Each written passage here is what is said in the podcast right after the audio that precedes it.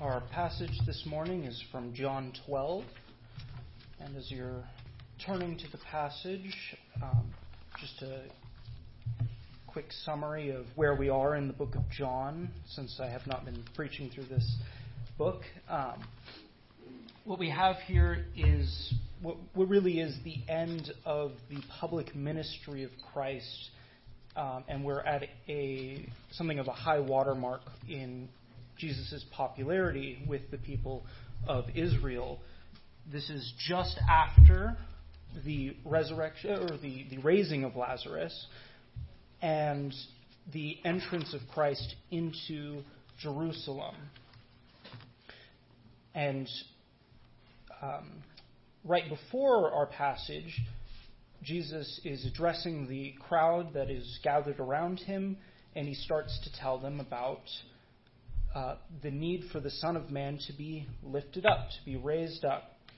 And unlike a previous time in the book of John, back in chapter 8, the people are starting to understand what he means. They start to realize that he's saying that he must die. And they start to question well, how is it that the Messiah is not supposed to die, the Messiah is supposed to reign. And so then our passage this morning is something of a comment on this, explaining what's going on both with the people and with Christ at this moment. So I'll begin at verse 37. Though he had done so many signs before them, they still did not believe in him, so that the words spoken by the prophet Isaiah might be fulfilled. Lord, who has believed what, is he, uh, what he has heard from us? To whom has the arm of the Lord been revealed? Therefore they could not believe. For again, Isaiah said, He has blinded their eyes and hardened their heart, lest they see with their eyes and understand with their heart and turn, and I would heal them. Isaiah said these things because he saw his glory and spoke of him. Nevertheless, many even, in the many even of the authorities believed in him.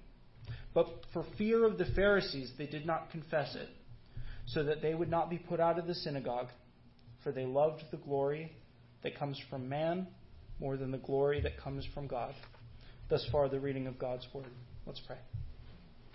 Blessed Lord, who has caused Holy Scripture to be written for our learning, grant that we may hear, read, learn, and inwardly digest them, that through the comfort of your holy word, we may embrace and ever hold fast the blessed hope of everlasting life, which you have given us in our Savior, Jesus Christ. Amen. So I often wonder, and I imagine many of you do as well, how it was that after the Exodus, the people of Israel became so quickly faithless.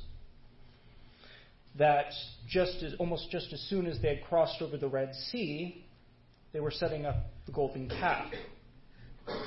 They had just crossed through the Red Sea. They had seen the plagues and signs that God had performed through Moses in Egypt against the Egyptians. They had followed a pillar of fire to where they were now were.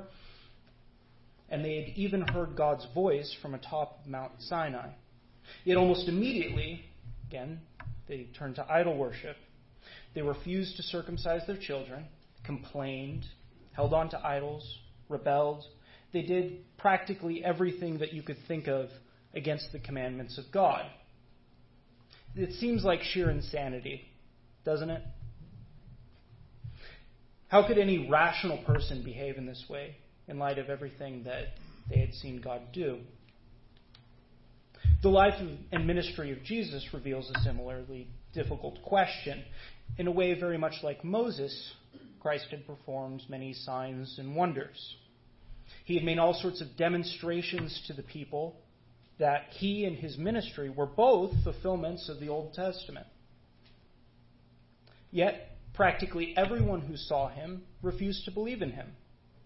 And those who did believe only believed superficially. This sort of problem is common throughout Scripture, and we see it especially in our text today. Our Lord had performed many miracles and did all sorts of wondrous things that we might think would be enough to convince anyone, yet it didn't. What is it that keeps people from coming to Christ in faith, even when all the best evidence points in that direction. So, what we'll see today is many different reasons for why people reject Christ. We'll see especially worldliness, pride, and most of all, a desire for their own glory instead of the glory of God. There are two sorts of glories that we see in this passage.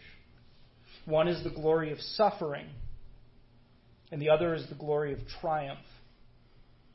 One is the glory of death that leads to everlasting life, and the other is a glory of life that leads to death and hell. It's a contrast between what natural man desires and the supernatural work of God. God's glory costs us dearly, while the glory of man tells us to keep all that we want, all that we possess.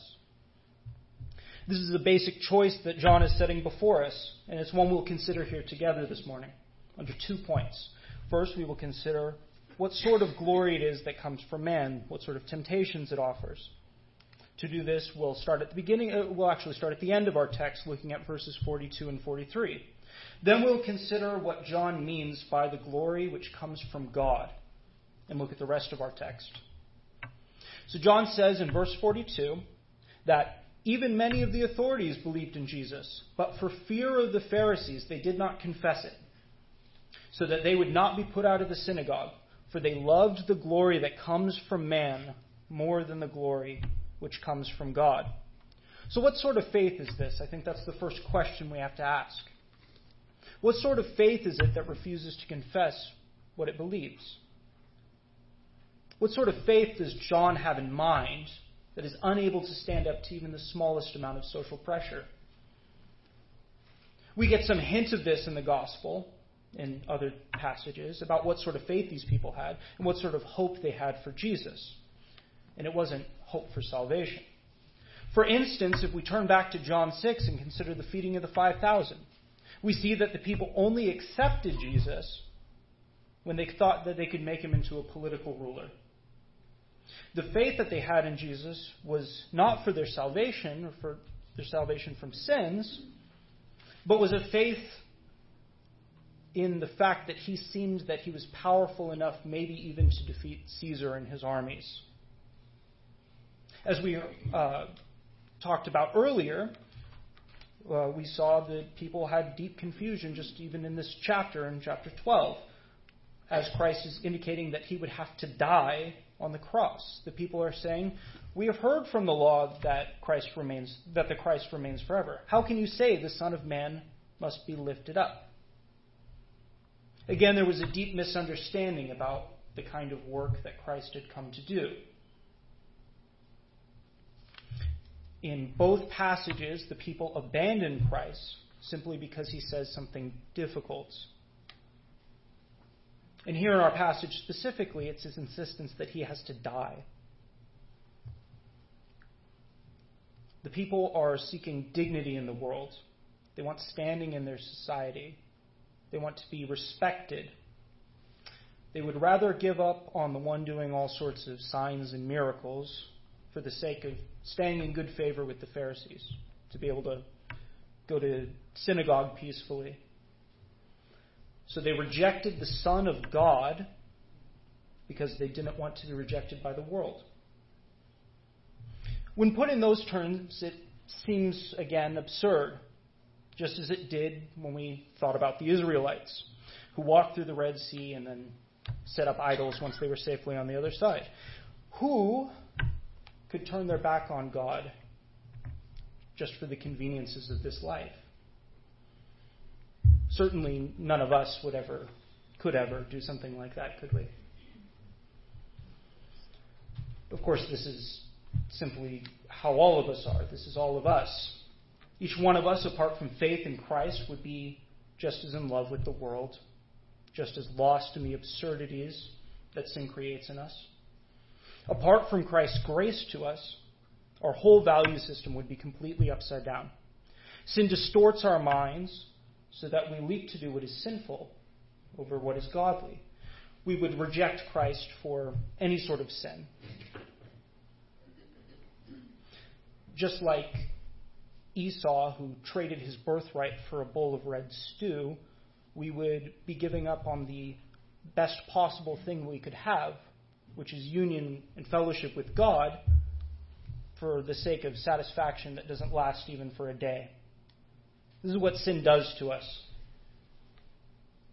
It leads us to fall so easily to temptations, even over little things. We'll tell lies to get out of mildly inconvenient situations. We covet things we don't really need, and when we have them, we don't really care. We'll get angry simply because we enjoy how it feels in the moment.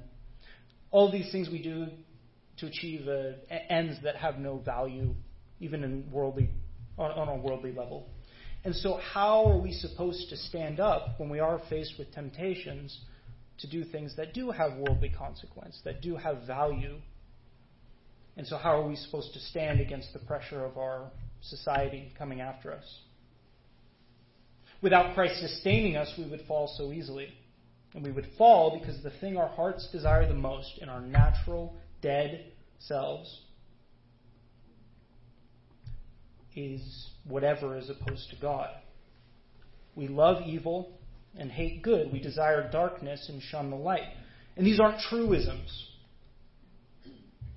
It really does cause people to lose everything. It will cost you everything.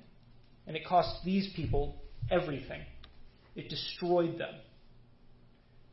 These same people who saw Jesus perform miracles in the wilderness, who saw Jesus cast out demons, who saw Jesus raise Lazarus from the dead, turned on him because what he said was difficult. Because they loved the world, they had no room in their hearts for Christ, no room in their heart for God. Now, this passage is speaking to a bit more than just what sin does in general. It is speaking to that, but it's saying more about a particular temptation that we all face, a particular problem that we all have. It's speaking specifically to the sin of worldliness, the love of this world and the glories that we can gain from it. Think again about the absurdity of all of this. Here, God is standing in flesh before them, doing all sorts of signs and making all sorts of arguments just to demonstrate to them that the offer of water that will quench all thirst and the food that will satisfy all hunger is real. And they give it up because they don't want to be tossed out of their synagogues.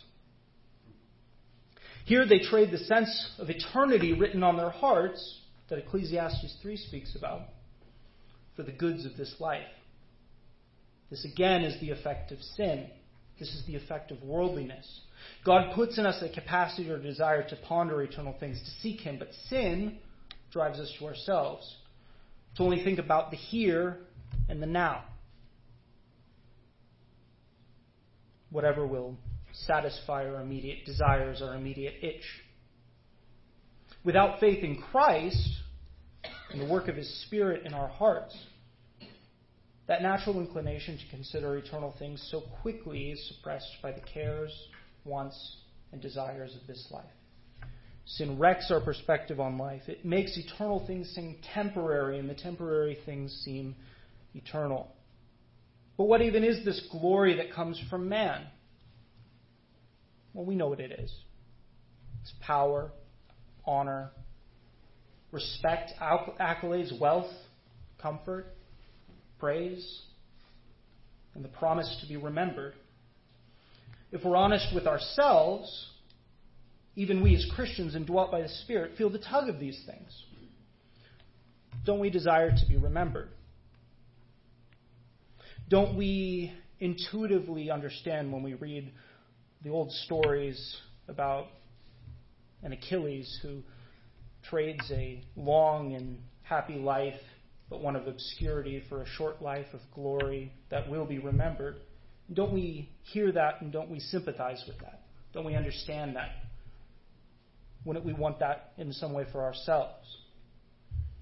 Don't we get what motivated so many of the so called great men of history, the Napoleons, the Caesars, to do everything and anything they could for power, for glory? Don't we feel the pull of human glory and accolades?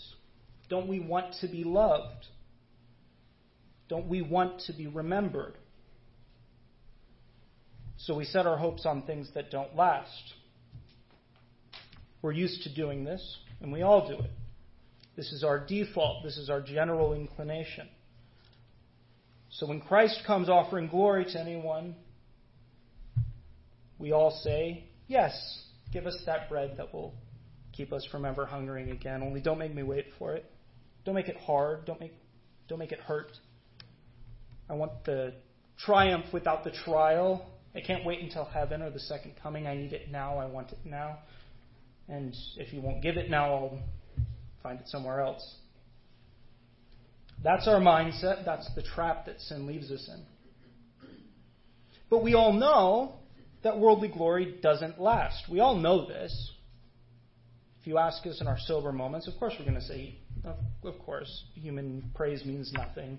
Uh, being remembered doesn't really mean anything. You're still dead and buried in the ground. But you don't behave that way. You don't behave like you believe that. The failures of human glory are put so well in Ecclesiastes 2. So I turn to consider wisdom and madness and folly. For what can a man do who comes after the king? Only what has already been done. Then I saw that there is more gain in wisdom than in folly. There is more gain in light than in darkness. The wise person has his eyes in his head, but the fool walks in darkness. And yet I perceived the same event happens to all of them. Then I said in my heart, What happens to the fool will happen to me also. Why then have I been so very wise? And I said in my heart that this also is vanity. For the wise, as of the fool, there is no enduring remembrance, seeing that in the days to come all will have been forgotten how the wise dies just like the fool. With the reality of death, with the sands of times bearing all of our accomplishments and feats, every remembrance of us, we should ask why do we care what people think of us? But we do. What does it matter if we get praise from those around us who will be dead and gone almost as quickly as we will be? Why do we strive to make our name for ourselves? We know that all we do, everything we are in this life, is going to be forgotten as soon as we're cold. Sin distorts how we think so powerfully that we're quick to forget eternal things and to seek after those things that we can feel, we can touch, we can see, taste, smell, here and now. The problem seems so obvious, yet we fall into it over and over and over again. Like a moth being drawn to open flames, we just can't seem to resist human pride and vanity. And this is part of why Jesus was rejected. To follow Jesus meant giving up on the glory they wanted for themselves. And so when the choice became following the man who just said he was going to die, and continuing on with the powerful people of society, the choice seems obvious. But what is the choice? We have a choice put before us. We have it before, this, before us this morning and every morning. Who do we choose? Do we choose the Lord of glory? Or do we choose the glory of men? Now, before you answer that, before any of us can answer that, we must count the cost. It seems obvious to any of us that you would want the glory from God. You want the, the, the real glory, the lasting glory. But our text is telling us that we can't be fair weather friends of God. John says that despite all the signs performed by Christ, the people did not believe. And he says that this happened for the purpose that Isaiah's prophecy might be fulfilled. And what is that prophecy from Isaiah? Lord, who has believed what he has heard from us, and to whom has the arm of the Lord been revealed? Then John said, Therefore they could not believe.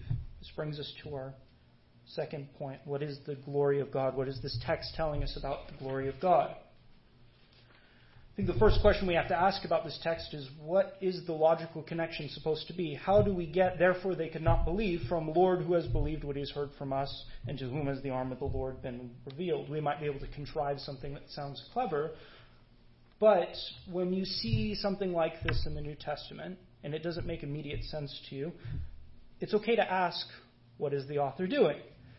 Don't just gloss over it and keep reading. Usually, when Uh, author in the New Testament, especially, quotes a text, he has a whole passage in mind. He's not giving you the whole argument. He's wanting you to go back to the text that he's alluding to. He expects you to know it. Now, luckily for us, this is a very familiar passage. This is, of course, from Isaiah 53, which goes on to say, He was pierced for our transgressions, crushed for our iniquities. Upon him was the chastisement that brought us peace, and by his wounds we were healed.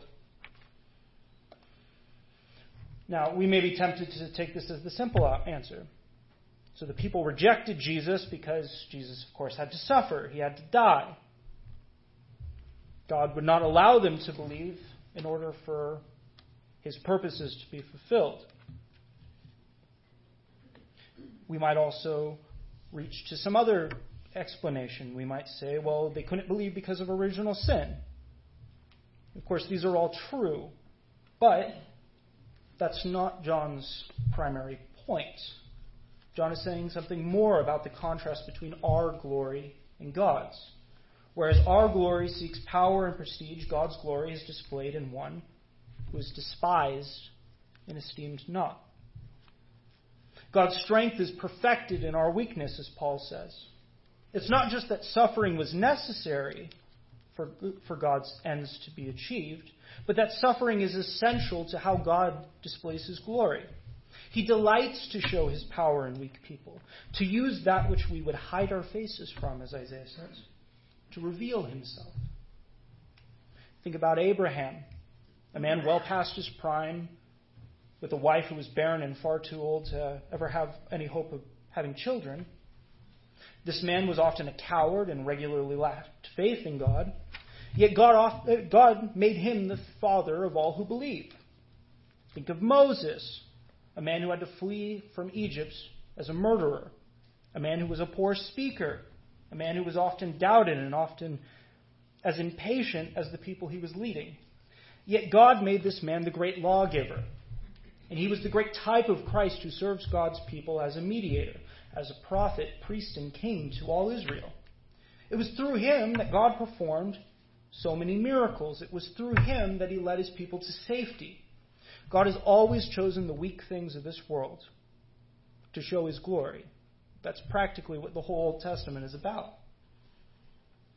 He always uses difficulty and suffering to show his goodness to the world. And Jesus, of course, is the greatest example of this. Just before a passage, Jesus talks about how he must be lifted up from the earth. Jesus used similar language back in chapter 8, saying, When you have lifted up the Son of Man, then you will know that I am He, and that I do nothing on my own authority but speak just as the Father taught me. And he who sent me is with me.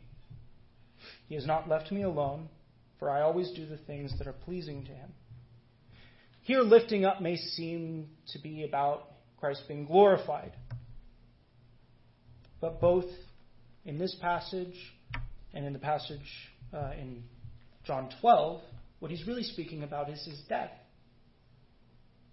He's referring to his death as that glorious proof that shows he is from God.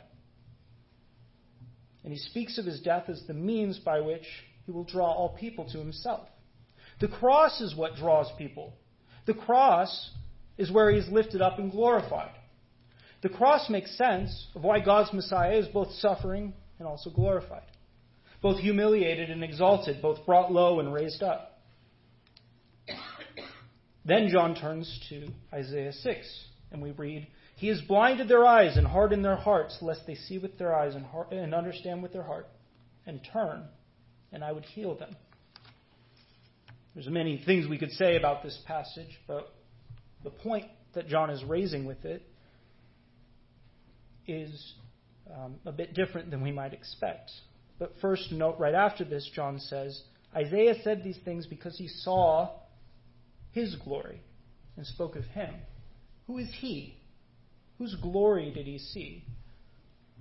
If you look, for the last referent in the text is Christ. John is claiming here very clearly that the one that Isaiah saw in the courtroom in chapter 6 of that book was none other than Jesus enthroned in glory. It is Jesus that he saw when he wrote, I saw the Lord sitting up on a throne, high and lifted up, and the train of his robe filled the temple. Above him stood the seraphim. Each had six wings. With two he covered his face, and with two he covered his feet, and with two he flew. And one called to another and said, Holy, holy, holy is the Lord of hosts. The whole earth is full of the majesty of his glory.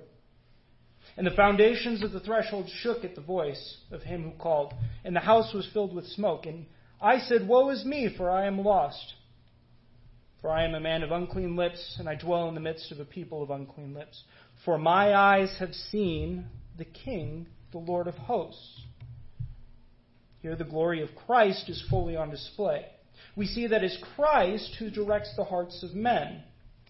He blinds the eyes, hardens their hearts, lest they see with their eyes and understand with their hearts in turn. It is Christ who both deadens and makes alive. He is the King of glory. This same Jesus, the same Lord of hosts, King of kings, is the one who displays himself by suffering. It is He the one enthroned who died on our behalf. With these two passages, John is showing us what the glory of God means. He first draws our attention to the suffering of Christ, making a clear connection to the prophecy regarding the suffering of, servant of Isaiah 53 with Jesus. And then he turns to Isaiah 6 and quotes where Jesus is enthroned in glory, where he is lifted up, not on a cross, but on a throne. These two ideas hang together inseparably. You can't separate them when you try to understand the glory of God. Jesus suffers to win his people to himself. His suffering establishes the very glory which we all desire. Without suffering, there is no glory. So, as Paul says, we are heirs of God and fellow heirs with Christ, provided we suffer. Provided we suffer suffer with him in order that we may also be glorified with him. We don't get one or the other of the Isaiah passages, we get both. We get the same lot as the suffering Messiah and the same lot as the King of Kings and the Lord of Lords enthroned in glory. Beloved, meditate on this idea. Our being joined to Christ means that we share in his suffering and glory. We've been spared the suffering of hell, yes, but we're not spared from that suffering in order to live comfortable, easy, glorified lives. We are delivered from sin and death to be united to Christ, and that union brings with it new sorts of sufferings. Not the suffering of punishment for sins, but the suffering of bearing the cross of Christ. We suffer because we have an identity with Jesus. An identity that, as Christ says in the Sermon on the Mount, that we are now the poor in spirit, mournful, meek, hungry for righteousness, merciful, pure in heart, peacemakers, persecuted, reviled, and a light to the world, a city on a hill. All of these things which Jesus said belong to those who are blessed. We all want those blessings. We all want to we all want the kingdom of heaven. We all want to be comforted. We all want to inherit the earth. We want to be satisfied. We want mercy. We want to see God. We want to be called sons of God. But do we desire the suffering that comes with it? Can we desire the suffering that comes with it? Is that something that our human nature is ever inclined to? Can we ever look on that suffering servant who had no form of majesty that we would look at him, and no beauty that we would desire him. And see in that wretched man the very King of glory enthroned in heaven. Again, the temptation here is obvious. We all want the struggle, we all want the reward without the struggle. We want to be seated with Christ, but we certainly don't want to be crucified with him. So you can't want this. There's nothing that makes you want to suffer. Nothing in you. Nothing in you that wants to be persecuted, nothing in you that wants to be mistreated in any way. It's impossible for you. This glory is the exact opposite of anything you could ever want or desire or hope for. Nobody wants to suffer. Nobody wants to die horribly, even for what they believe in. And nobody wants to die to themselves, not truly. To kill that sinful self that still hangs on in each, set, each and every one of us. We not only lack the strength to do this, but we can't even muster up the desire to try. And this is why no one could believe in Christ. Because it's impossible for us. It was impossible for them just as it is for you and I. But this is the work of God. This is the work of God in you. He exchanges your heart for hearts that desire Him. He renews your minds, strengthens your bodies, gives you words to say, actions to do. He guides your steps and leads you into the image of His Son, day by day, more and more. He teaches us to love Him, to earnestly desire the death that brings life, to want glory, which to our former selves is no glory at all. Again, this is the grace of Christ. This is the grace of God to you. This is the good news. That we go from being like the Apostle Paul, who had zeal for all sorts of glory, which he thought was godly, who persecuted God's people, but was given eyes to see, and ears to hear, and a heart to know. And so he was healed. It was Paul whom Jesus called his chosen instrument, whom our Lord said he would show him how much he must suffer for my name. This is not a threat or an ominous thing. It's rather the greatest blessing anyone could receive. That he would be made to suffer, and that he, like us, and every Christian, would experience the hardship of this life that we would get to bear our cross and follow Christ to death, only to be raised with him and glorified with him. Beloved, the Christian life is hard. The Christian life promises nothing but difficulty and pain, but it promises comfort and joy as well. But only to those who suffer. So when we find ourselves constantly attacked by our society, by our culture, when we fear for our children, our spouses, our families, when we feel so constantly beset by sin and feel that we're making so little progress in our walk with Christ, more plagued by sickness, by doubt, by pain, by grief, know that you suffer all these things as one bought by Christ. Know that your suffering is not in vain but that you belong to Him who is ruler of all, who can forgive your sins. He's your shepherd, your elder brother, your great bridegroom, your physician, healer, and comforter. All that you suffer for His sake will lead you to a greater knowledge of Him, to a greater sanctification, and ultimately to a greater glorification, as you will indeed be seated with Him in heavenly places if you put your trust in Him. So now I hope the choice is clear. Will you today choose the glories of this life and die? Or having heard the cost of following Christ, will you trust in Him and live?